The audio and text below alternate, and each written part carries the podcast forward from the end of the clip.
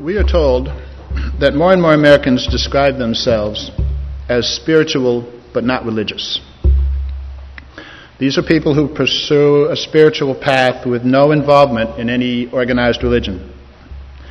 I get a mental image of someone reading and studying in his living room and possibly taking part in an online blog community. This phenomenon comes in the context of widely reported declines in Sunday church attendance in the U.S. We are also seeing gradual membership declines in most of the mainline denominations. For this morning's discussion, I'm defining religious as a person who regularly participates in an established or traditional dem- denomination's local congregation. I should probably stipulate right at the outset that developing a spiritual life on one's own is possible. With so many books available, one can find materials on almost anything that might interest you. You can also find online communities that provide a place to discuss what you've read and perhaps point you to other books and authors. And you can do it on your own calendar, your own schedule. There is quite a bit available, and the demands that are made on you are slight. Now, I would contend that while this approach will allow you to develop a spiritual life, there are gaps, or at least lost opportunities. First of all, it's easy to avoid differing opinions and challenges to your set of beliefs. Some online groups are very contentious, but others can become echo chambers, where a small group of people just keep agreeing with each other. In the contentious groups, the differing opinions can be so far apart that there's no common ground. So it becomes very difficult to carry on a real conversation that might actually force you to rethink your ideas. You're more likely to learn from someone who is in partial agreement with you, but who deserves who disagrees with one or two facets of the discussion. There also has to be a certain level of trust and civility if you're going to risk having your beliefs challenged. Since these situations are so unlikely to exist online, any flimsy or superficial ideas you hold are likely to go untested. Ideas that deserve to be punctured and dismantled are likely to remain. Even if your online community and solo study don't give your ideas the acid test, life will. Your faith will fail you right when you need it. Ideas that have been properly tested are either replaced or reaffirmed. They are much more likely to serve you when the next crisis inevitably arrives. Secondly, when you go it alone, you have little or no support. People you meet online may provide some, but it is still essentially a lonely pursuit. While you may prefer that most of the time, you will have no community to turn to if and when you feel the need. More on this later. Third, it's hard to turn faith into action all by yourself. Being part of a like minded community gives you many more opportunities. It is not, or should not be, enough to sit in your living room and be a wise and enlightened person. You are the only one that benefits from that. It takes some sort of action to serve others to make your faith make a difference. Fourth, and perhaps most importantly, there is no human contact associated with your spiritual life. It seems to me that spirituality in a near vacuum must feel hollow. There can be no substitute for face to face human contact. The contact you have in the rest of your life is in a different context. It may be possible to test out a few ideas you've developed about how to deal with a certain situation or a certain kind of person, but you will still lack a safe place to discuss something like this first. So, if you want to be spiritual and religious, what does religion offer? What makes it worth getting out of bed on Sunday and reporting to church at the hour that someone else has chosen to have worship? At this point, I think it would be useful to consider where the word religion comes from. Most scholars say that it originated with the Latin word religare, which means to bind fast. Now, there are many UUs who have fled from the bonds of other traditions. For some of us, these bonds were like cast iron rough, constraining, and unyielding. Others, like me, came from a tradition where the bonds were warmer and more gentle, but they just don't fit anymore. Others of us have come in from the cold, seeking bonds and connections that they had never experienced before. I believe that our UU traditions provide the kind of bonds that connect us without constraining us. These bonds can be strong and flexible at the same time.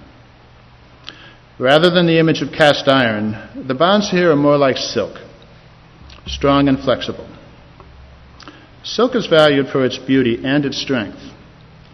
Properly cared for, silk can last for the lifetime of the wearer. As a natural product, the forces of life constantly are replacing the supply, but it takes skilled hands to collect it and to weave it into a fabric. The same can be said of a congregation. As a living organism, it is always replenishing itself, but it takes skill, attention, and loving hands to shape its growth. Now, let me hasten to add that Unitarian Universalists are not the only ones who can make such a claim about the bonds we create here. There are other denominations that do this too. A congregation provides a safe place to create these bonds. We can create many or a few. One inescapable fact is that bonds run in both directions. Except for young children, one sided bonds may be formed, but they soon wither and die without the nourishment of two way traffic. A congregation, like any community, requires us to give as we take. What we give depends on our talents and our comfort levels. But some sort of giving is required. Back when travel was difficult and letter writing was an art, we know that some people managed to form friendships that were based almost entirely on correspondence. For most of us, though, being part of a community requires face to face contact. Blog postings and text are becoming more common, but I submit to you that they can never substitute for a warm handshake or a gentle word. So, if you decide to take the small risk and the great opportunity that comes from being part of a community, what do you get and what should you give? When it comes to developing your spiritual life, you get practical and moral support. You get everything from discussion groups and book ideas to the pleasure of sitting next to kindred spirits as you learn and grow.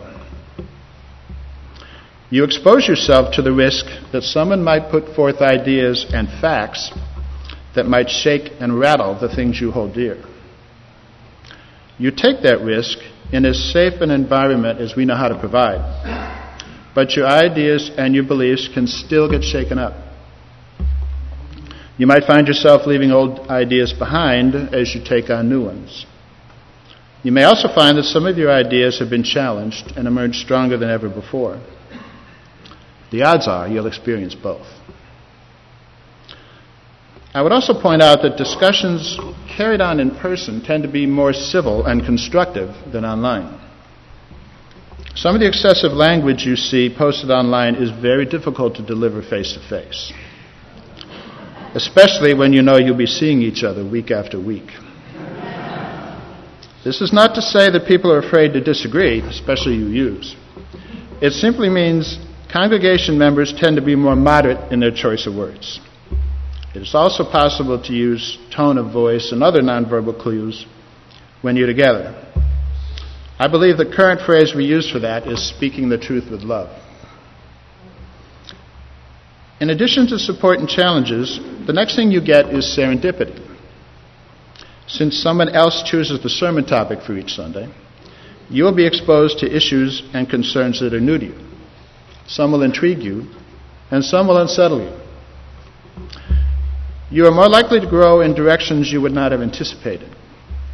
you will almost certainly find yourself facing hmm, issues you would never have encountered on your own. The fourth benefit has been mentioned before synergy. Turning your faith into action is easier and is likely to be much more effective if you do it in a congregational context. Next Saturday's park cleanup is an excellent example. During the inaugural project in April, dozens of us gathered to work at Catoctin Creek Park. We got a lot done. We enjoyed a belated lunch and got to know each other better, particularly the large number of kids. All of that requires a community effort with some able leadership getting it started. Most importantly, we accomplished more than we ever could have done by ourselves. A full and complete faith is not just the life of the mind, even with a layer of service added in. It seems to me that your faith has to be there for you in times of joy and in times of crisis. It also seems to me that faith calls us to be there for each other in times of joy and times of crisis. We might be able to experience joy in private, but we cannot share it, nor can we comfort or be comforted. The joys and concerns we shared earlier this morning are the, the most visible manifestation of this. The meals we deliver to families in need is another. Comforting seems to go on all the time. I have seen people give and receive comfort in the same morning. This is often true of any community, but particularly in a congregation. If you choose to be religious and show up at a church for the first time, one of the things you get is an instant community. A community like this one and others welcomes you and allows you to settle into the life of the community at your own pace and on largely your own terms. You can draw what you will from the community, and what you take can evolve over time. Also, as you grow into the community, you inherit the community's heritage. So, for all that you receive, what are you expected to give? The simple answer is the church needs your time, talent, and treasure. You've heard that before. Churches have had lots of practice asking for treasure. But I happen to think your time and talents are of the greater need. What you're expected to give depends on the talents you were born with and the skills you've developed over the years. You have to know yourself to decide what to give. I also believe you will intuitively know how much is enough. You will reach a point where it feels right, like you're carrying your share of the weight. In general, you should give what you do best. This will maximize how much value you deliver for each hour you contribute, and you're likely to enjoy it more in the process. You might also have a talent or training that no one else has. That would be particularly appreciated. Also, every organization needs leaders.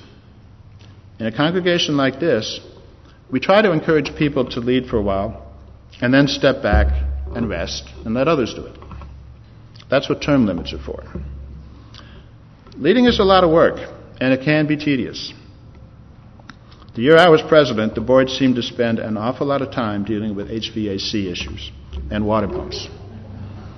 I got so weary of hearing about water pumps. What may surprise you to learn is that the roles like that have their own rewards.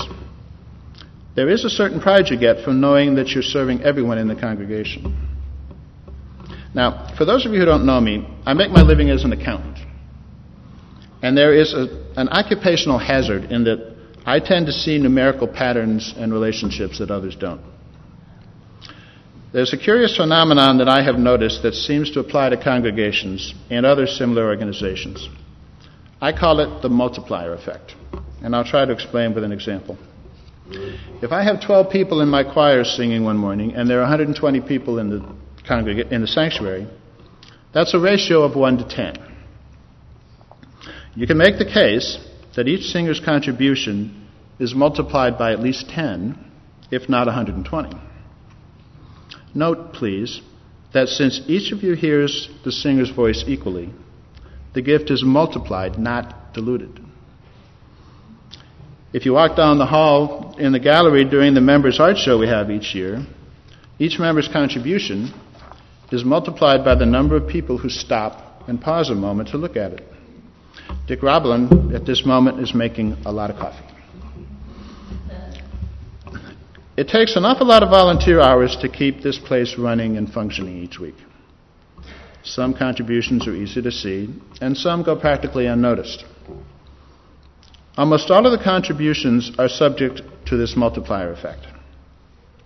When you think about it, the number of hours given, when multiplied by almost any factor, is an extraordinary amount of value. In my opinion, because of the multiplier effect, it is mathematically inevitable that you will derive more from the congregation than you can ever put into it. At the risk of sounding irreverent, I call it God's Ponzi scheme.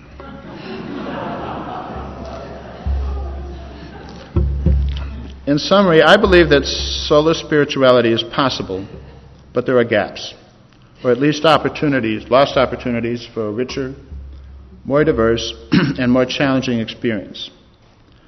I further believe that being religious in the right tradition can offer bonds that connect and support but do not constrict. Finally, congregational life is rewarding, demanding, comforting, and challenging. It's also more than the sum of its parts.